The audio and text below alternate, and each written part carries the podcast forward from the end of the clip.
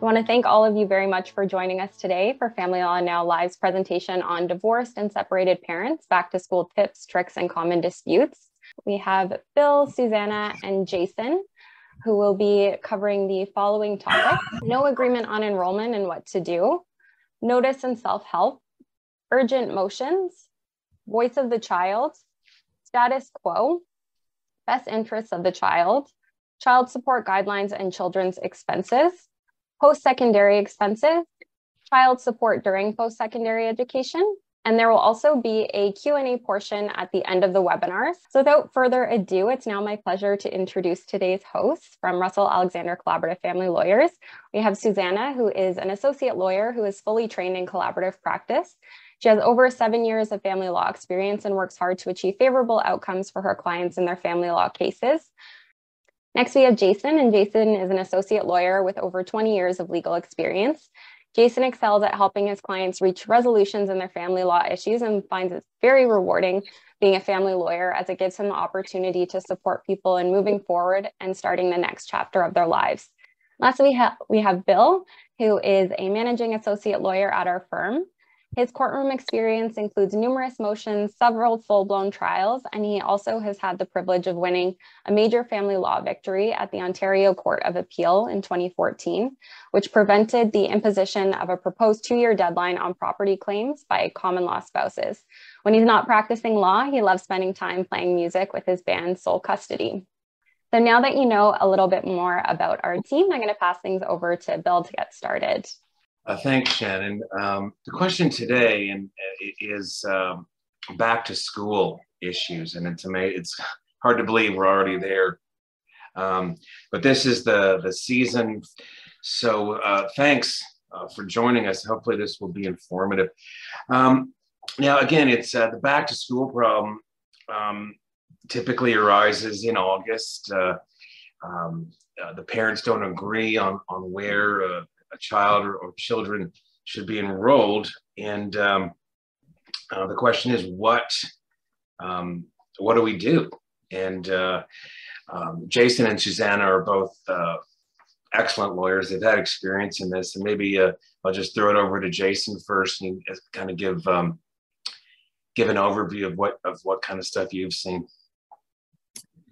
Well, I think that you get people who have agreements and people that have orders and people that have nothing. And I think that that dictates sometimes what they do. And, you know, it's it's last minute. You know, some people no one thinks about this in, in June, as you said, they think about it in August. And uh, you know, it's rush, rush, rush. And uh, you know, summer is a time to put off things because it's nice out. We're so excited in, in this country to have nice weather that we can enjoy and do stuff with our family. So um, this tends to be last minute. Uh, we're hope that's why we're doing it now. But we're hoping after we talk to you today, you think about it a little earlier if this is going to be an issue next year for you or now. Yeah.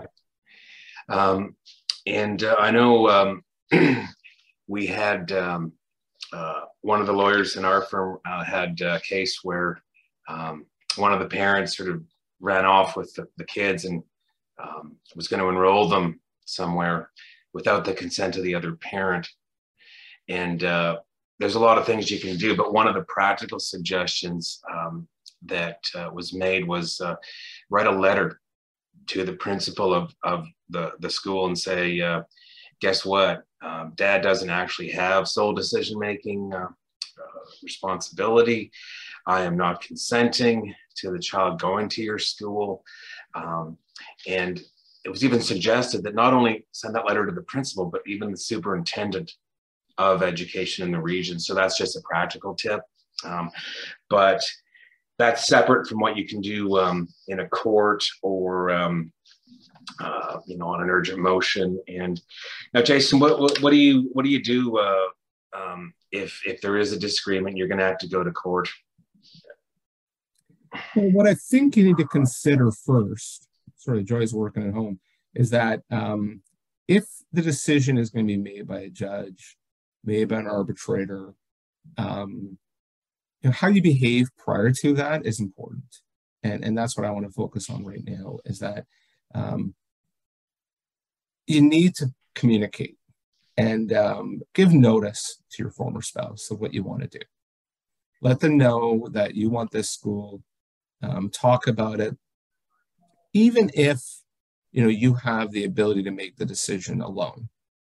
You have an agreement, you have an order that says that communication is key and early because that person may disagree with your your former spouse may disagree with your choice and if you make that decision right now there's not much they can do about it except run to court and, and deal with it urgently yeah. so you give them enough notice you give them enough time and you know why should you do this? Well you're communicating you're making a major decision. And if it's yours alone even it's still a major decision about where your children should go to school. It could affect a lot about their life their peer group etc so i think you should be communicating that.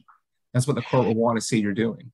Absolutely, and and as um, the late great Phil Epstein uh, said many times, when it comes to parenting issues, generally, be nice.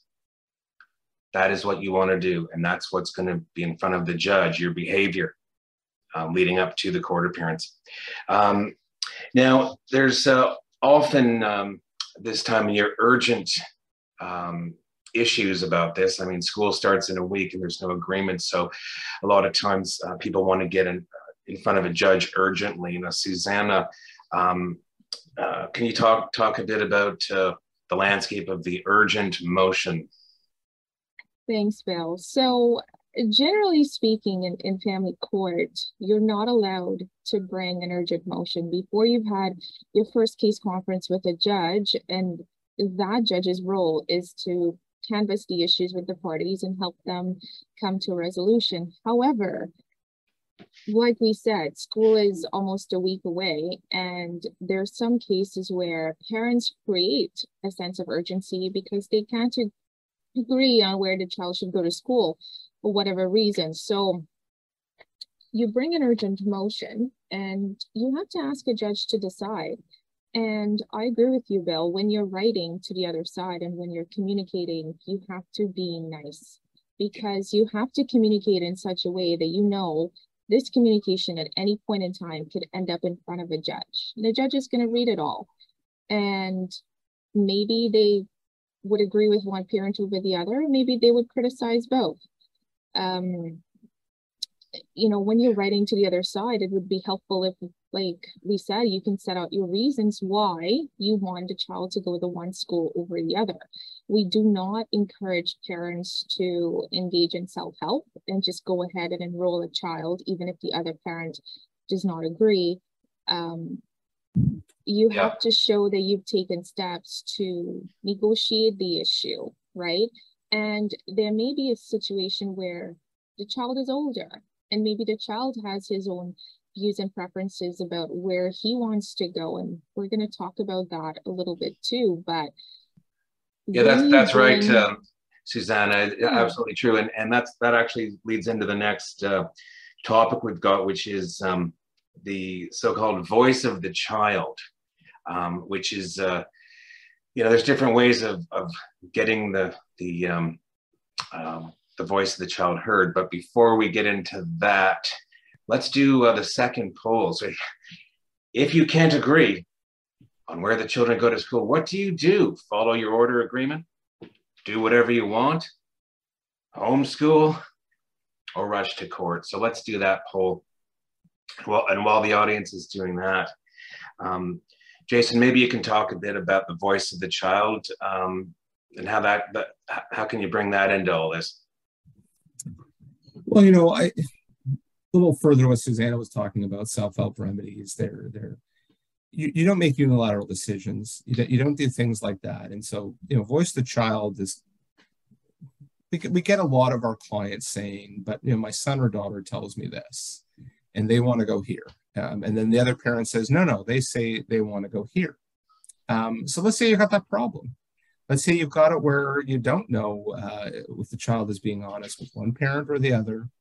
Um, you don't know uh, if they're uh, just trying to, uh, um, you know, sh- show no alignment, no favoritism to either parent, or they're being dishonest, or for whatever reason. Um, so, how do we get their voice out there? How do we get a child um, to be able to say to someone that isn't mom or dad, "This is what I want," because I tell my clients, you know, if a child didn't want you to um, to to uh, um, have a uh, um, you know they didn't want to go to the school you wanted them to go to. That might be very hard for them to say to you, depending upon their age, depending upon their relationship with you. So, uh, you know, they often are in a situation where honesty and and and giving that information is, is complicated. So, I can say to you that, um, you know, like any good self-help remedy, don't just put the child exactly where they want to go. Um, don't beg for forgiveness later and just do whatever you want.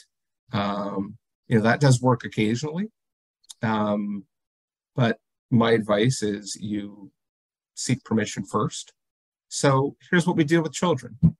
Um, if you're in court, one remedy available to you is that you can have a uh, social worker appointed through the office of the children's uh, the office of the children's lawyer. I can see most people say follow your order agreement, which is good answer. That is that is the good answer. Right answer. Or rush to court if you have to, but don't just start homeschooling. Yeah. Or just tell the kids you don't need no education. We're not going to school. Do not do that. Judges hate self-help remedies. They really do. Yeah, they do. Yeah. They, they, they, it's a unilateral thing. Uh, I say don't beg for forgiveness later. So with children, yeah. here's what we do. If you're in court, how important is status quo in this? I sorry to use Latin. Well, I'll get to that, but voice of the child. Let me just explain that a bit. You need to consider that if you're in court, there is a government branch of the Office of Children's Lawyer, and they can help in multiple ways. One way they can do is they can say, we will prepare a report, have a social worker speak to child only, and report to everyone about what child wants. And if you have the time, um, you know, because something isn't urgent, that's a good remedy. It takes a couple of weeks, at most three, okay, in my experience. If you have more time, another remedy the Office of Children's Lawyer can give you if these are things that are, I say in court because they're made by order by the court. the court says, I want to know what child has to say. Let's have a voice to child report. Another way they can do it is you can put a lawyer for the child. And the lawyer can report about what the child's interests are. That's very different than their best interest, and we're going to talk about that later. Because you know, a child may want something that isn't necessarily in their best interest. But in any event, a lawyer can be appointed, and that takes a little longer. Um, they have they're going to speak to probably more than just the child.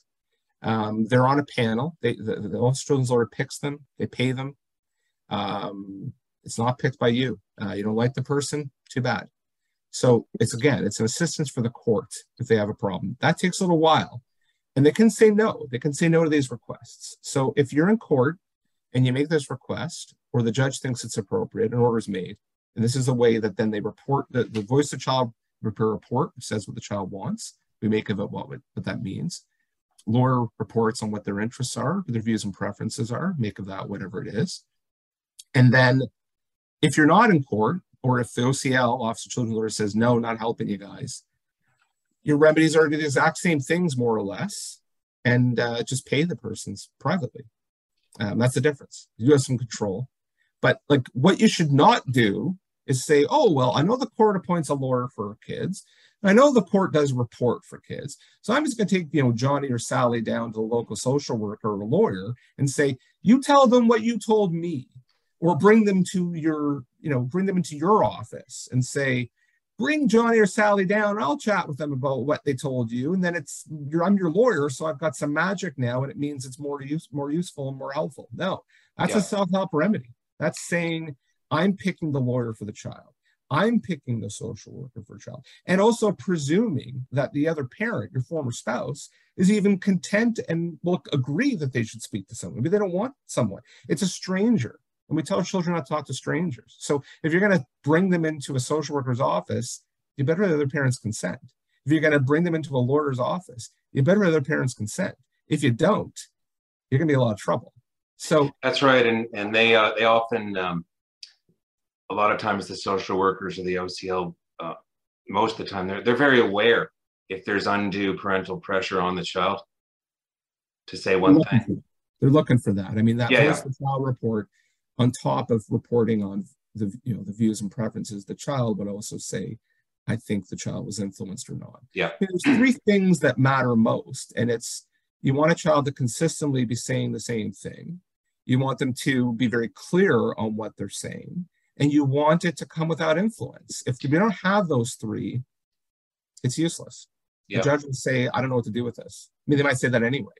Yeah, because um, maybe they, they, they, you know, they, they, they don't make the choice. I mean, you know, Bill, you had another line from the great uh, late uh, Phil Epstein about right. children. well, thanks, thanks, uh, thanks, Jason. And uh, I want to move on to stat the, the, the issue of status quo, um, which generally I think everyone is aware of this, but um, generally courts want to preserve the status quo in the name of stability for the kids. Um, so how have you seen that play out? Uh, Susanna, do you want to talk about that at all?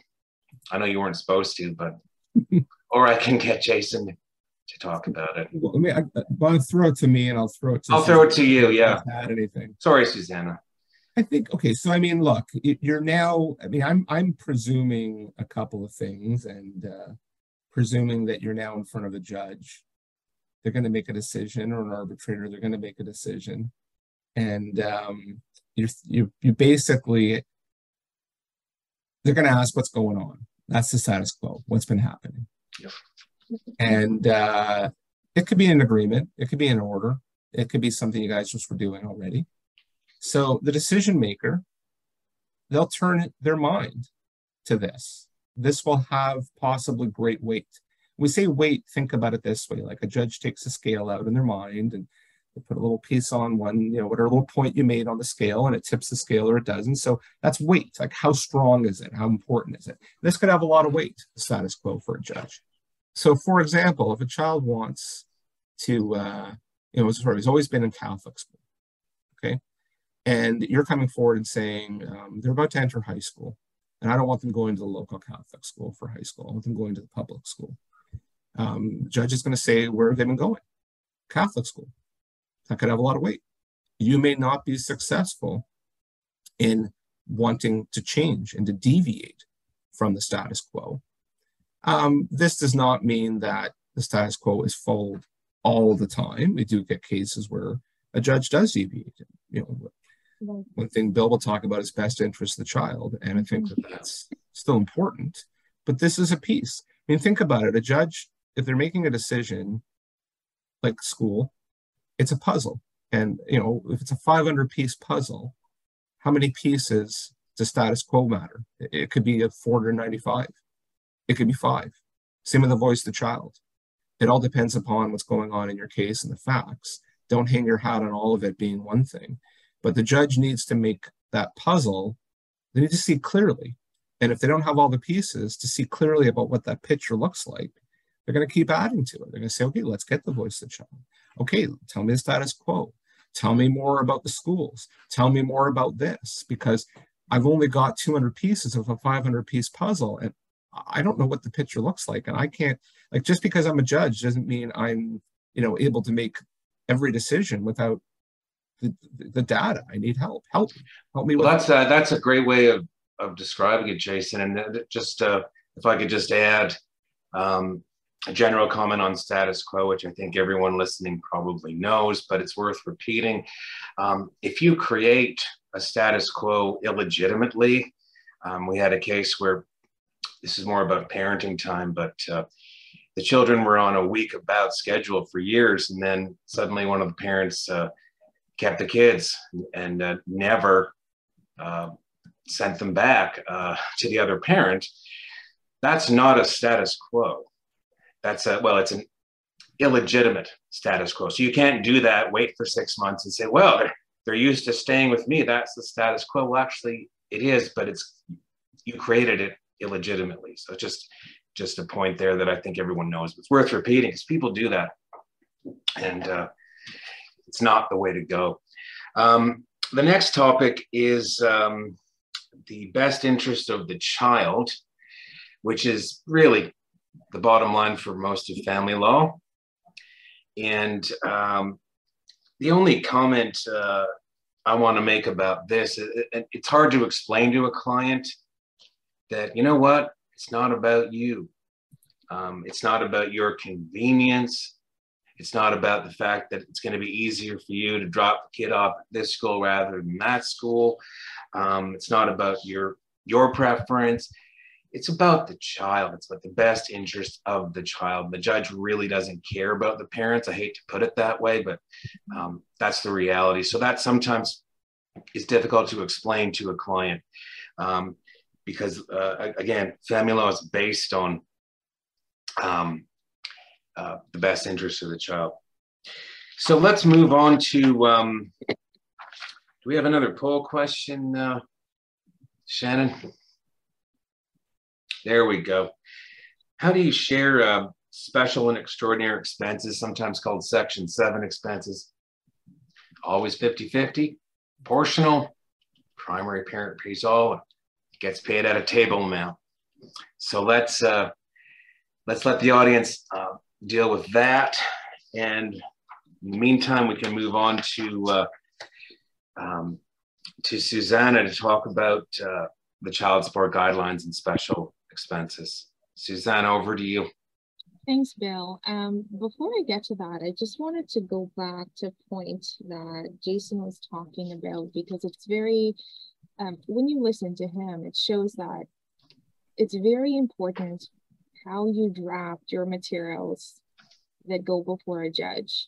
And, you know, if they don't have enough information to make a decision, then they will require more from you. So just be very mindful of what you're putting into your materials for for the judge to read. And also, um, there is something called child focused mediation if there's time to do it before you run off to court where if you think your child is of a certain age and they are able to express their views um, both parents can engage a mediator who will also speak to the child about what it is they want. It's not necessarily a voice of the child report but it's child child focused um, mediation and one that's, a, that's just, a really good idea, Susanna. Yeah, one point I just wanted to go back to on urgent motions is, and I know Jason had one such case like this, and I, am hoping he can share it with the audience.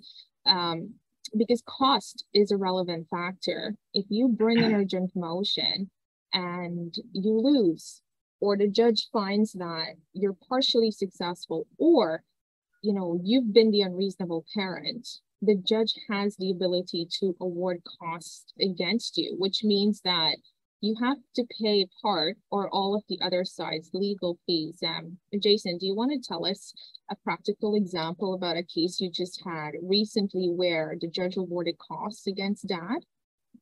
Yeah, it, it was about enrolling a child in high school, and they disagreed.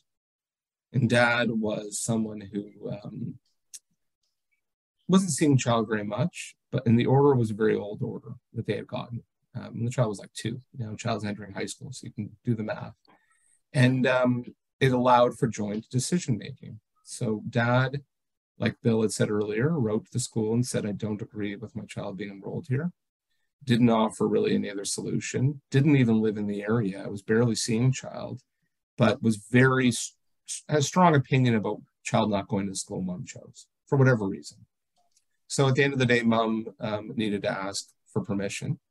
She didn't. She tried to enroll child in school, um, presuming that the gap in time dad wouldn't oppose. Dad had never opposed anything before, and we had to get an order. And costs were awarded. Dad didn't show up, um, didn't file any materials, so he was, you know, concerned about this to the point where he blocked it at every way he could.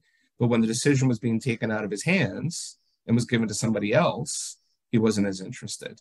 And that led to the costs. So, you know, I think, yeah, Susanna, you're right. Costs are something that can go against you, they can go for you.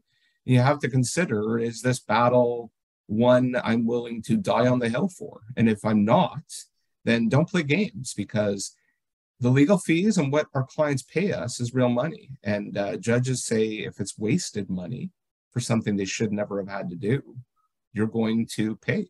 Uh, and, and you know, in that particular case, thankfully there were other issues and that money somehow got paid through those other issues. But, you know, the only unfortunate part is, is that, you know, you may have to go do this and uh, it's the only issue you got. Like in my case, 10 years ago we got an order uh, we can't figure out school now and i have to get an order you get costs and you're like okay well how do i get that money from the person and you may not but i guess you get your child enrolled in the school you want so it's it's it's a highly emotional issue that costs a lot of money and it's a last resort to do those things i would say yeah that's uh that's right and sometimes they will put the costs onto child support as we all know but before we go um to uh to Susanna to talk more about child support. Uh, I'm just going to talk about the answers to the poll. It looks like uh, most people got the right answer. Uh, extra expenses are proportional to parents' income, um, and it uh, uh,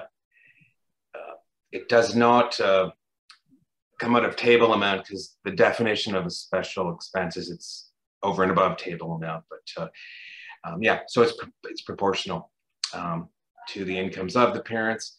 So Susanna, can you talk some more about that and just special expenses and stuff?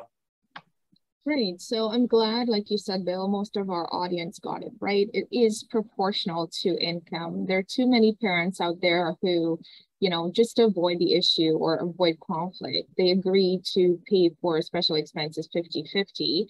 Meanwhile, their income is nowhere near the other party's income and they are at a significant disadvantage. And I totally agree with you, Bill.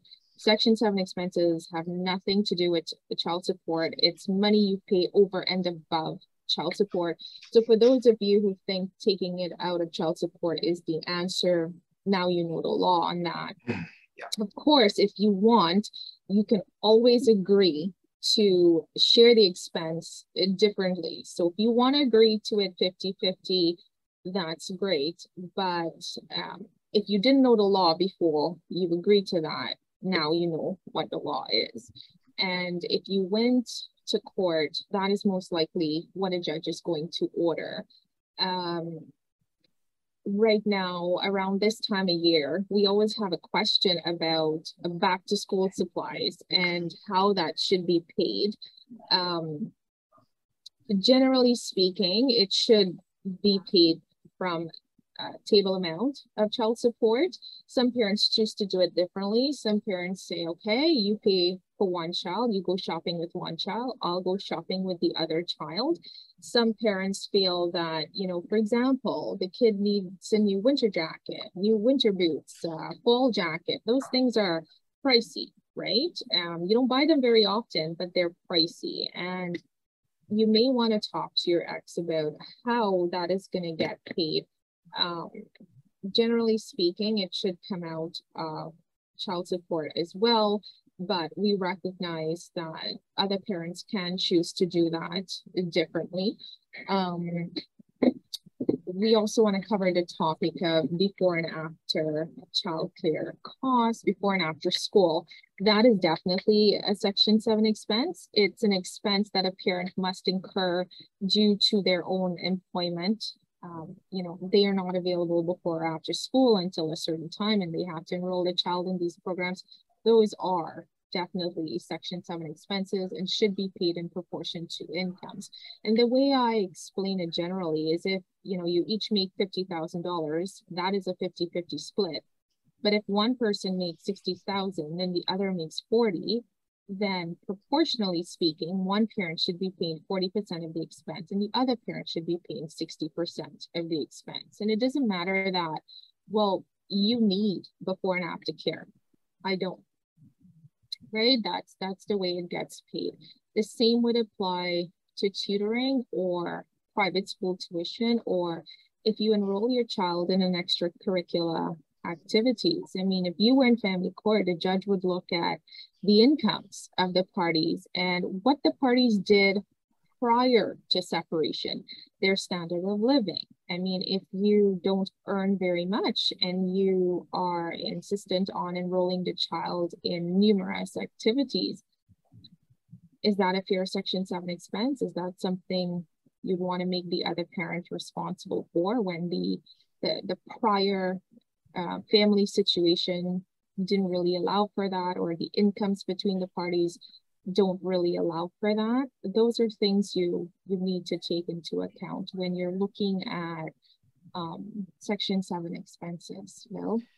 That's right susanna and uh, another point that I think everyone knows, but it's worth repeating, is uh, you're not allowed to sign your child up for really expensive stuff and expect the other parent pay. They have to consent yeah. to that.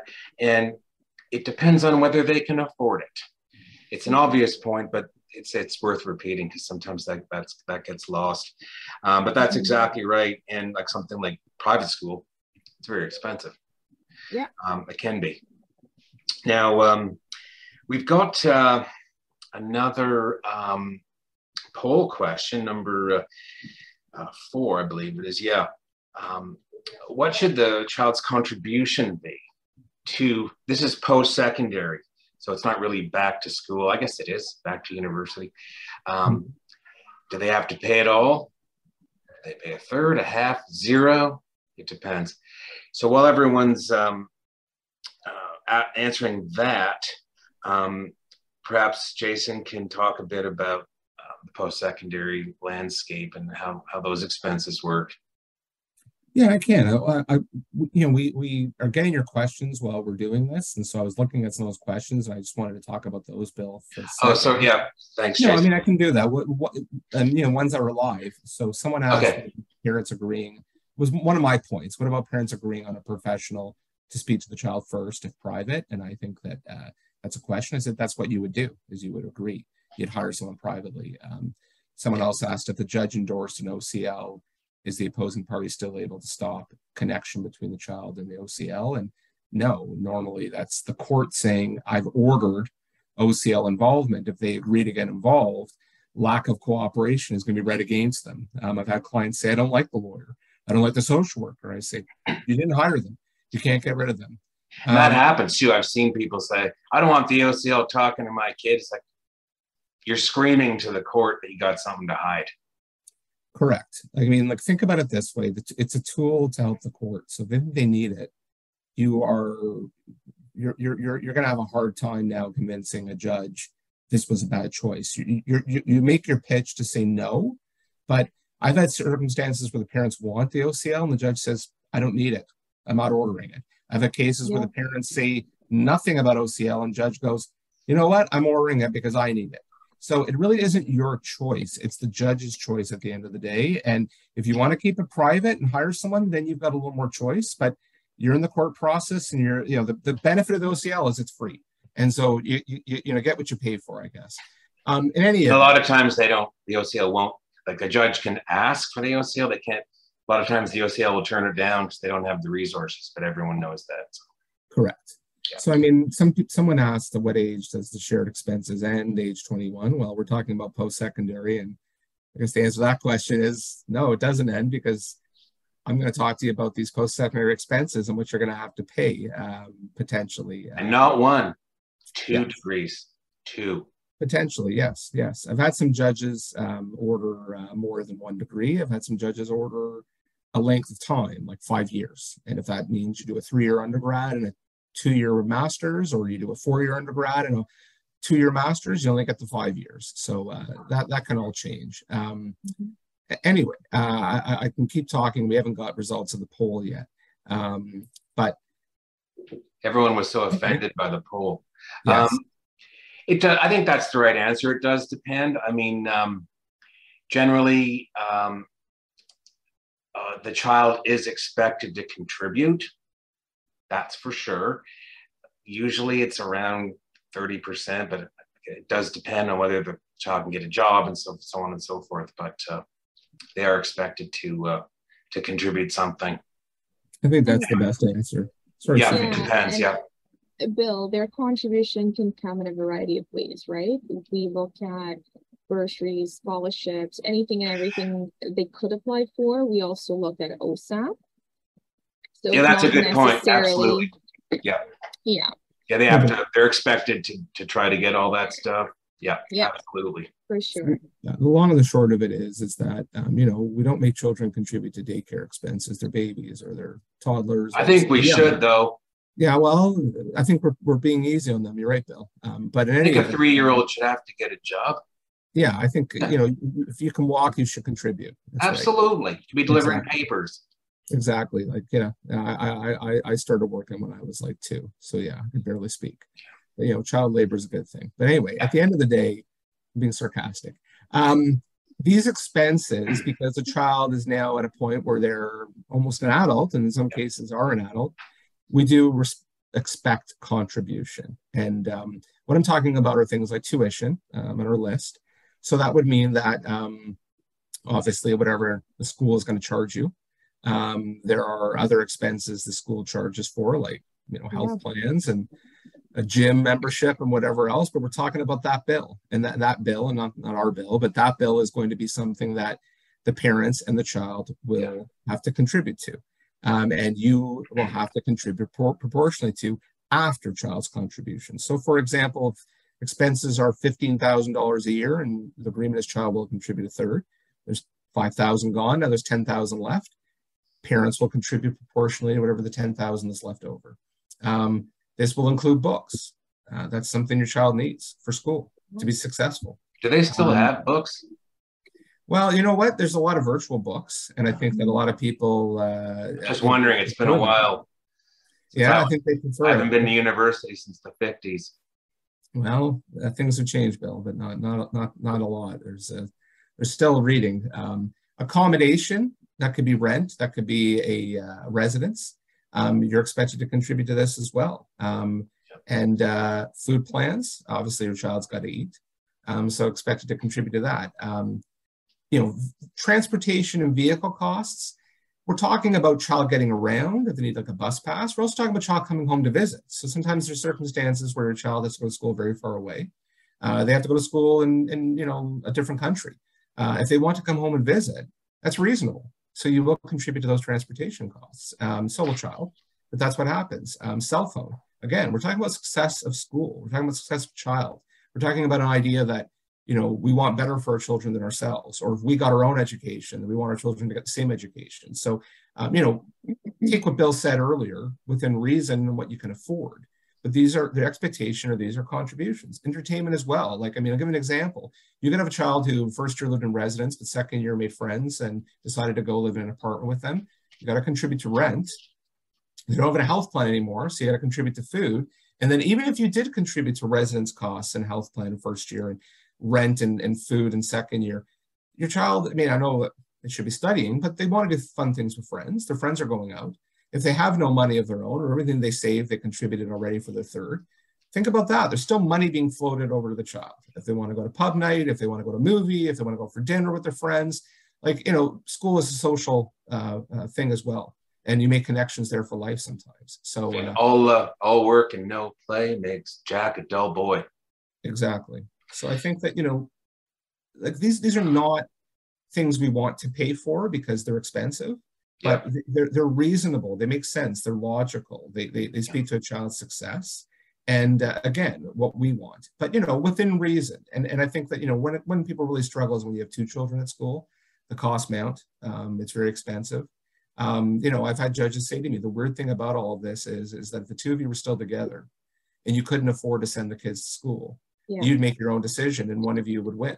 But you've separated, you have you have two residences, less money to go around than before, and now I get to decide whether you can contribute to this or not, and and you know that's ridiculous. Um, but someone's got to make the decision sometimes, and uh, in my yeah. experience, uh, they put a huge, huge benefit on these an education for a child.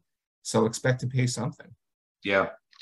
And that that leads us to thank you, Jason and Susanna. Um, the next topic um, is child support uh, during uh, post-secondary education. And uh, uh, I'm talking about table amount of child support. And basically the, correct me if I'm wrong, but the rule um, is if the child stays at home to go to university, then there probably will be uh, table amount as well as the, the, uh, the extra expenses because they're still at home. Yeah. Um, if the child goes away to, to university, then no table amount while they're away. But if they come back for the summer, then during the summer they probably will. I think DivorceMate even has a, a thing called the summer formula. Yes. Um, so um, I think everyone kind of knows that. Um, gap years. Now, this was a, a, an issue that came up with me and Suzanne. I remember that. How long can a child drop out of university and then come back and expect the parents to, to start paying again? And I did some research on that. What I found was one gap year, no problem. For sure, you can take a year off, the, the kid can. Um, beyond a year, it gets a little iffy. Um, I, I found case law where a year and a half was considered okay. And then I found case law that, that said three years is too long. So that's kind of the range. It, it, depends on particular circumstances, of course, but that's that's what I found out. Um, and there's uh, there's something called the Farden factors, which I think all the lawyers have heard about. F A R D E N. You can search it, you'll find it. Um, it was a case. Uh, I think it was decided by a British Columbia master, not even a judge, but somehow it got adopted by judges across the country. The interesting part of the, of the Farden factors to me, there's two points that I think are interesting. Number one, the kid has to be in a legitimate education. It has to be, there has to be a plan that's going to lead to a job. You can't do a degree in basket weaving uh, and expect uh, um, parents to pay. Um, and the other uh, interesting point is what Phil Epstein used to call the parent as wallet. And that means the kid doesn't talk to the parent, kid hates the parent, kid still wants the parent to pay for university. And that can be problematic. And there are uh, lots of cases where the judges said, you know what? Um, because the, the kid unilaterally terminated the relationship with the parent, then the parent doesn't have to pay for the university. But it's important um, that the kid did it unilaterally. Uh, it's not always ruled that way, but uh, uh, the parent as wallet cases, there is uh, an argument to be made that if, if your kid uh, cuts off contact with you unilaterally, then you might not have to pay for their university. It's a sad issue. Um, have you ever run into that one, either of you? In, in that case you were talking about, Bill, the case you did research on. Oh, the gap year um, case?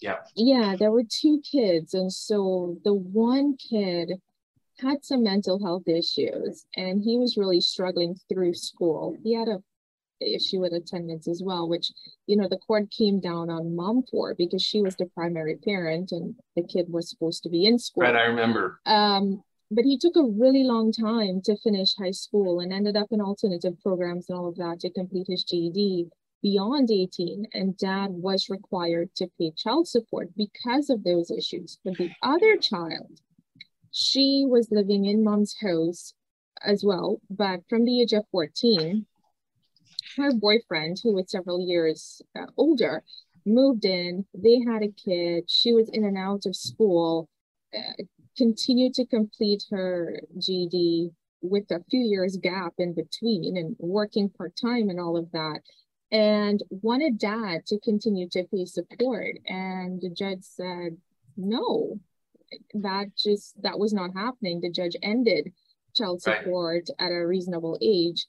Um, I remember that, and that that actually illustrates um, that it's it is dependent on the facts Absolutely. of the case. And if you've got a situation where, like you said, the first um, child had some some uh, issues, uh, uh, that they were dealing with, that that does change it. I mean, yeah. it wasn't just taking a gap a couple of years off to go to Thailand and ride an elephant for fun. I mean, it wasn't like that. So yeah, because a I lot of parents, a lot of parents ask, "Hey, how long? Like, when does child support end?" Right.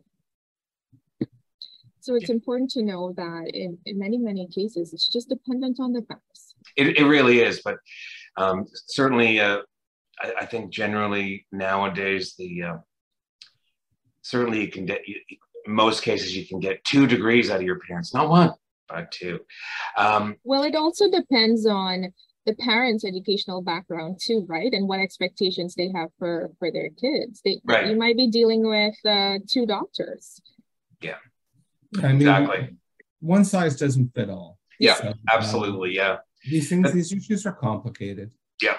Um, you know, people are asking questions in the uh, of us uh, in question yeah. answer about what happens if a child can go to school locally, but they've been accepted at a school that's far away, and what can I do about that? And I think that know, the answer to that question is is that you're paying child support already. It's contribution to food, clothing, and shelter. You have to pay for these expenses. It might be reduced. That's what Bill's trying to talk about. Children that go away to school. Why should you pay full table amount if your child's not living at home for those months? So there'd be a reduction. Well, instead of paying full table support plus residence, you might get a reduction. Yeah. But you might pay full table support and tuition if your child stays at home. Yeah. Uh, judges are not always sympathetic to your plight as far as finances, but if you legitimately cannot afford for a child to go to school, because some cases it's $25,000 per year per child yeah. um, after tax, which is a lot of money for a lot of people, um, they do listen. And so in that example where a child could go home, stay at home, but wants to go away, it's going to be on the facts. Maybe they can't take the same course at home. But if yeah. they can, maybe a judge could consider a contribution based on child living at home. And that's your contribution. And the child, the other parent have to find out the difference um, if they really want that child to go away. Um, judges can cap what you can contribute. They're not going to make you contribute what you can't. Sorry, yeah, that's Jason. that's a, sorry. Sorry, Bill. Jason, what about looking at what the local university would cost and maybe ordering a parent to pay based on that?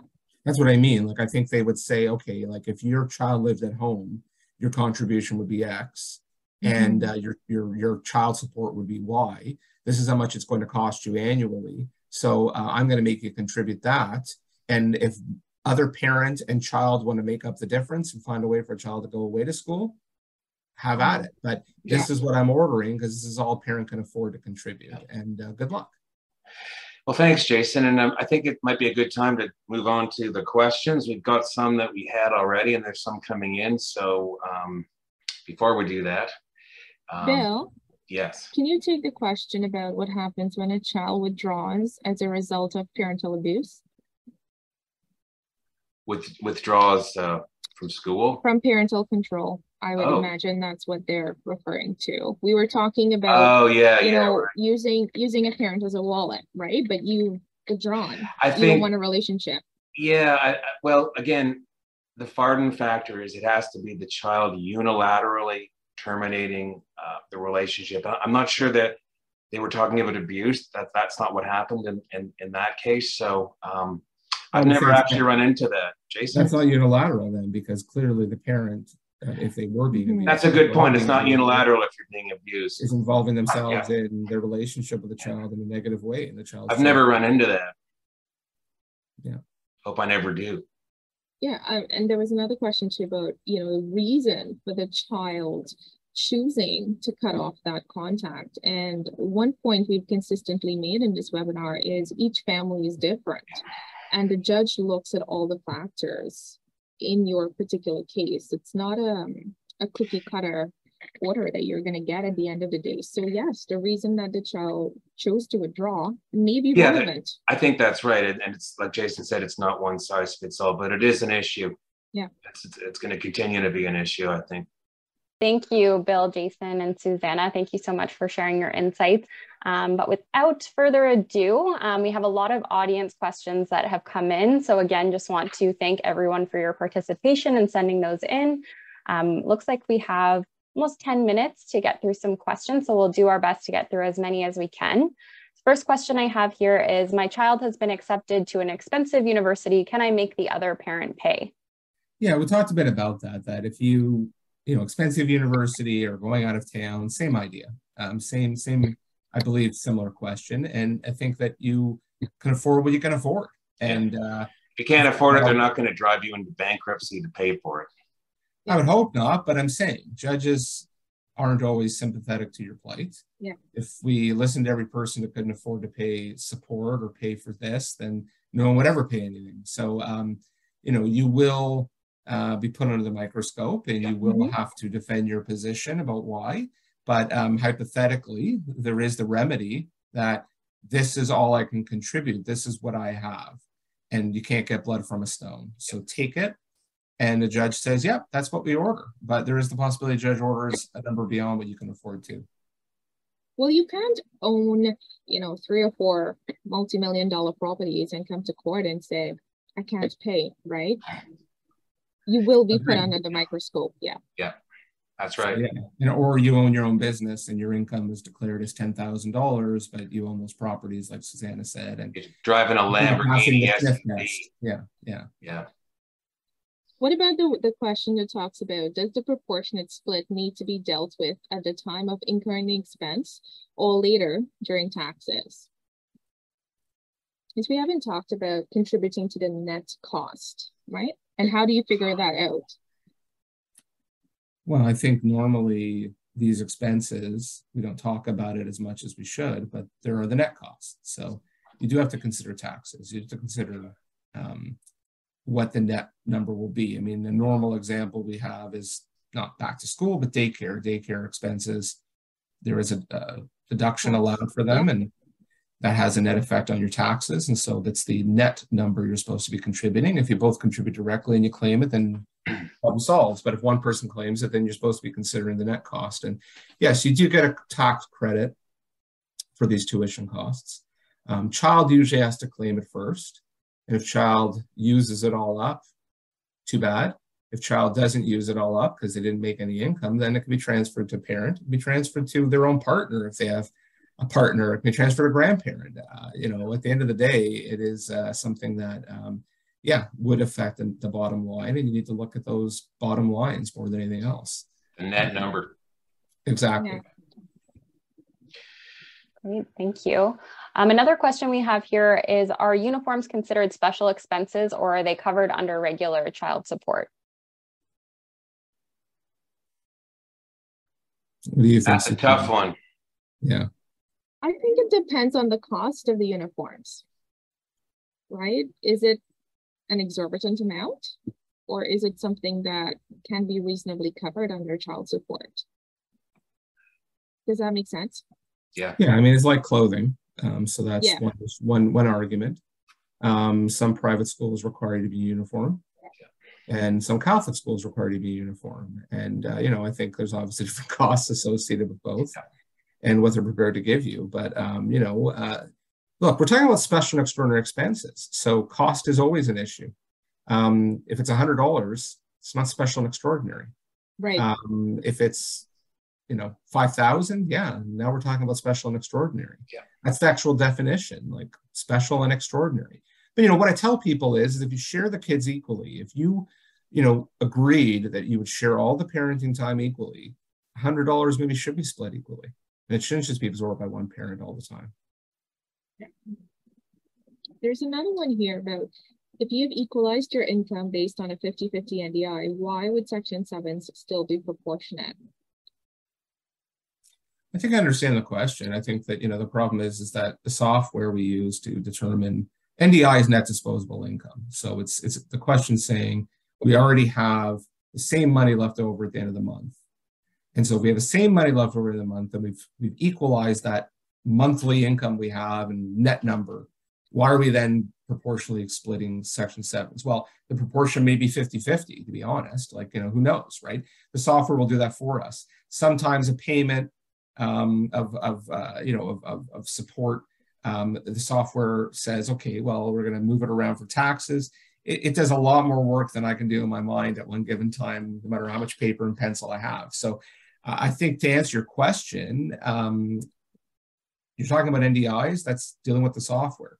You plug that in. A lot of people don't consider the expenses for children like this, special expenses, when they do the NDI once you start plugging it in, it would readjust possibly the support numbers because if, for example, spousal is being paid, it gets paid last. So if you have a child support payment being made, and then these special and extraordinary expenses, and one parent paying a lot more than they should be than the other parent because they have a higher income, that could affect spousal. So I think you're you're kind of saying we've gone to the bottom and we figured this all out. So why aren't we just 50-50? And I'm saying you missed a step, go back up plug it in, and then you make it to the bottom and have very different numbers at the end of the bottom. I hope I haven't created more trouble than, than help there, but that's the idea is that these expenses get paid before spousal they get paid after child support and there that's that's the step.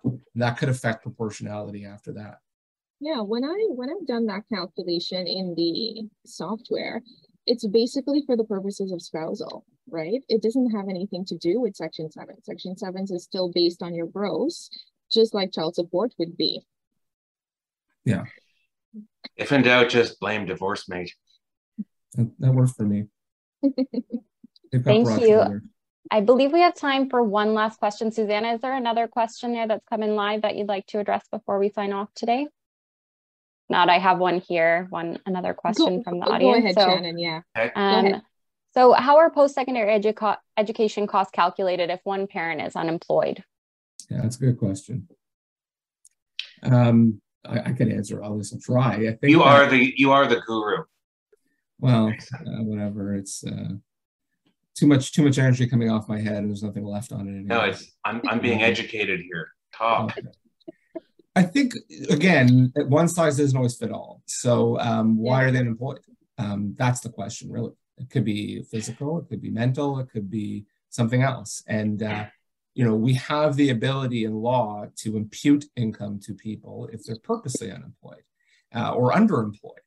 So I yeah. think that's the question. That's if they're unemployed for good reason, you may be looking at their contribution being zero. Yeah. If they're unemployed for a bad reason, a yeah. judge can impute an income to them, plug that into the equation, and say, "This is your contribution, whether you earn that money or not." I think because, that's you know, bang on. This, I'm gonna quit my job. I'm not gonna take care of my child or my or my spouse. You can't do that. They don't like that. Agreed. No. Great. Thank you so much. Thanks. Jason and Susanna. You appreciate it. Yeah, well, yeah thank you very I much. talk about these things for another hour if we had the time. Yeah, thank you again, Susanna, Jason, and Bill. We hope that everyone has found this informative, and we just want to thank all of you again for joining us today. We really appreciate your participation and um, and your contribution to our event series. We host our virtual event series bi-weekly on Wednesdays at 12 p.m. on a variety of family law topics. And we also have an exciting event happening later in September as an extension of our virtual event series. We'll be hosting a two-day Family Now Live Summit, a virtual summit on Wednesday, September 21st and Thursday, 20, September 22nd, sorry. Um, and that um, on those days, we'll be offering two full days of presentations, again, on a variety of family law topics. And again, we just want to thank all of you for joining us and we hope you have a great day.